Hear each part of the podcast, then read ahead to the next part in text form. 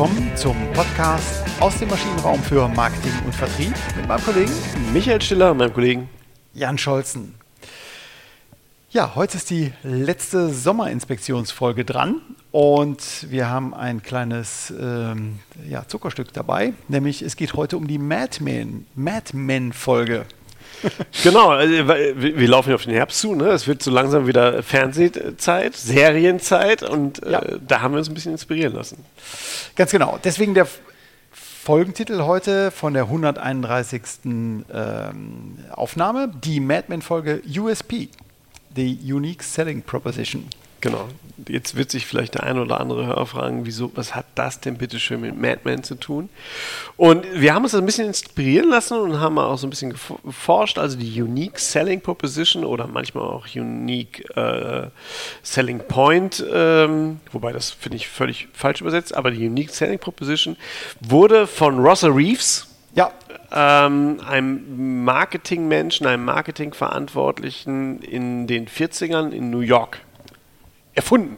Ganz genau. Ein Werbefachmann vor dem Herrn. Er hat auch in den frühen 50er Jahren als einer der ersten für Dwight D. Eisenhower, den Politiker, ähm, eine, eine, eine Kampagne eben äh, für seinen Präsidentschaftswahlkampf äh, mit begleitet und hat das Ganze in den frühen 60er Jahren auch in, äh, in Buchform gegossen. Und ja, der eine oder andere von Ihnen, der äh, die Mad Men äh, auf Netflix oder wo auch immer gesehen hat, mag äh, denken, das kann nur der Don Draper gewesen sein. genau. ähm, aber ähm, das wissen wir jetzt nicht genau, ob Rossa Reeves äh, diesen, ähm, äh, sein Pendant da in Don Draper gefunden hat. Aber trotzdem, das ist so die Zeit, aus der eben diese ganze Werbeagentur, Ästhetik und auch die Überzeugung kam, wir brauchen diesen einzigartigen Selling, äh, dieses einzigartige Verkaufsversprechen, um die Kunden an uns zu binden und zu gewinnen. Genau, das war die Grundidee und es ist äh, verrückt. Das hört sich für uns jetzt erstmal irgendwie ganz natürlich an. Äh, aber in den 40ern war es in der Tat äh, ein, ein Riesen-Event, dass, dass halt Rossa Reeves diese, dieses Konzept eingeführt hat und, und auch jedem seiner Kunden irgendwie gesagt hat, wir brauchen ein einzigartiges Verkaufsversprechen, damit die Kunden auch wissen, warum soll ich sie kaufen und nicht einen Wettbewerber.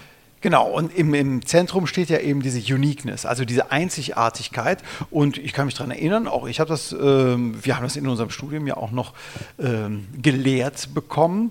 Ähm, und die große Frage, die sich dann stellt, ja, wie unique muss man denn sein? Ähm, also ist Unique wirklich diese Einzigartigkeit oder ist es nur eine andere Farbe, äh, ein anderer Preis oder eine andere Marke? Ja, ich habe es auch wahnsinnig oft in, in, in, Projekten, dass dann halt so kommt, ja, äh, Dr. Stiller, brauchen wir nicht irgendwie einen eine USP und äh, ja, weil wir sind ja gar nicht unique, wir haben ja gar nichts neu erfunden. Ne? Und genau. da kommt, glaube ich, auch der so ein bisschen das ins Spiel, also Rossa Reeves, äh, Werber, ja. Ne, wie du gerade schon sagst, ein Werber vom Herrn, der versteht natürlich auch sein Konzept zu entwickeln. Jetzt wird, glaube ich, da auch relativ schnell klar, weil in der Zeit waren auch schon viele andere Marketingkonzepte da, dass die theoretische Fundierung der Unique Selling Proposition ein bisschen dünn ist. Genau, also das Ziel ist schon sehr groß, sehr, ein sehr hehres Ziel. Ähm, ein bisschen Demo tut es auch. Ne? Mhm. äh, auch in der heutigen Zeit, wo man vielleicht mit äh, höherer Markttransparenz ähm, zu tun hat und auch mit, ähm, mit irrationalem Entscheidungsverhalten davon, äh, davon ausgeht. Und das ist ein doch ein sehr aus unserer Sicht, um jetzt vielleicht doch nochmal direkt schon in die Bewertung zu gehen, ein sehr holzschnittartiges Konzept. Genau, weil äh, es ist natürlich, A, stellt sich mal die Frage, äh, wie ist die Marktabgrenzung? Ne? Also desto mhm. kleiner ich meinen Markt, also meine Lieblingsmarktabgrenzung, die ich äh, letztens beim Kunden gehört habe, äh, für uns sind unsere Kunden, das ist das Segment, was wir bedienen. Wenn es kein Nicht-Kunde ist, ist es nicht mehr unser Segment. Fand ich sehr cool, weil man ja. macht dann immer alles richtig, äh, ja, ja. im Grunde genommen aber auch da, es fängt trotzdem an, wo ist die Marktabgrenzung, äh, damit ich einzigartig bin.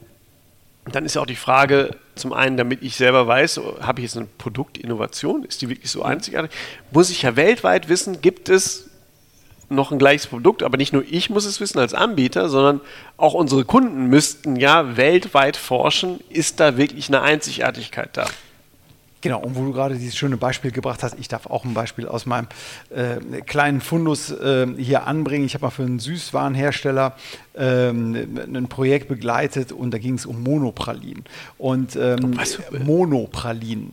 Also Monopralin. Monopralin, genau. Also Ferrero, Cher, Fer, Fer, Ferrero Küsschen, äh, Rocher, äh, Raffaello, das sind Monopralinen. Ne? Und dieser eine Anbieter, ist auch egal, ist schon sehr lange her, der, der hat dann gesagt, nee, er sei absoluter Marktführer auf diesem, äh, in diesem Markt. Da sage ich, ja gut, wenn du deinen Markt dir so klein machst, dann bist du auch irgendwo einzigartig, weil es gibt keinen anderen, der, äh, um jetzt hier mal am Beispiel ähm, äh, Raffaello zu bleiben, der da irgendwelche mit Kokosflocken ähm, äh, beflockte weiße Schokolade anbietet. Ne? Also je, je kleiner ich mir das mache, also da ist es dann einfach, aus meiner Sicht ist das dann eine übertriebene Form der Uniqueness, weil du bist ähm, in einem Markt für, für, äh, für, für Süßwaren unterwegs ähm, und in, in deinem Beispiel dann eben, eben auch die Kunden viel zu breit aufgestellt.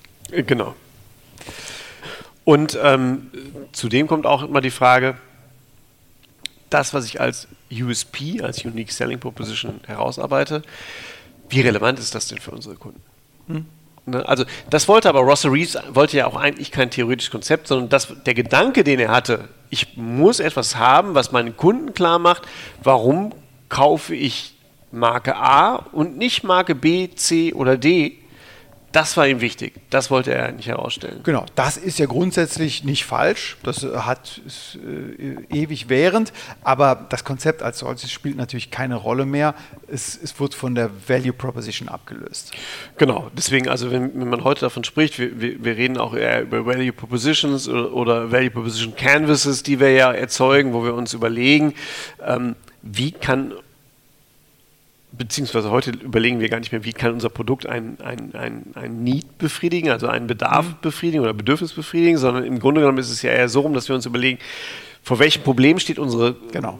Kunden und welchen Teil der Problemlösung können wir mit unserem Produkt liefern. Genau. Also es ist insgesamt etwas demütiger als diese Uniqueness ähm, und hat gleichzeitig, also heute mit der Value Proposition, hat man eben diese Wichtigkeit, die Relevanz noch dabei. Also man kümmert sich um das Wichtige und das Richtige und versucht sich dann abzugrenzen. Und im Gegensatz dazu hat man eben früher mit dem USP einfach gesagt, ach, wo sind wir denn gut und hoffentlich klappt's. Genau, sehr absolutistisch. Ähm, ich jetzt hier sicher, aber ja. ein vernünftiges Konzept gewesen. Ja, bestimmt. Ne? Und Don Draper auch eine coole Wurst. Ne? Definitiv. Äh, wenn der Herbst kommt, mal reinschauen. Aber ich kann Ihnen jetzt schon sagen, Sie brauchen Whisky dabei. Rum geht vielleicht auch noch, aber irgendwie sowas. Okay, also in diesem Sinne, ähm, vielen Dank fürs Zuhören. In, der nächsten Woche geht es weiter, wieder mit einer längeren Folge. Ähm, jetzt hatten wir fünf Sommerinspektionen so, soweit äh, durch. Es wird uns sehr freuen, wenn Sie uns äh, Feedback geben unter LinkedIn oder auch gerne an unsere E-Mail-Adressen michael.maschinenraum-podcast.de oder jan.maschinenraum-podcast.de. Und wenn Sie eine gute Idee haben oder eine brennende Idee, ähm, die da mal hier in diesen Maschinenraum-Podcast gehört, dann ja, schreiben Sie uns das doch einfach. Wir freuen uns. Genau. Ansonsten genießen Sie die letzten Sommertage, die hoffentlich noch lange werden. Alles klar, bis dahin. Tschüss. Tschüss.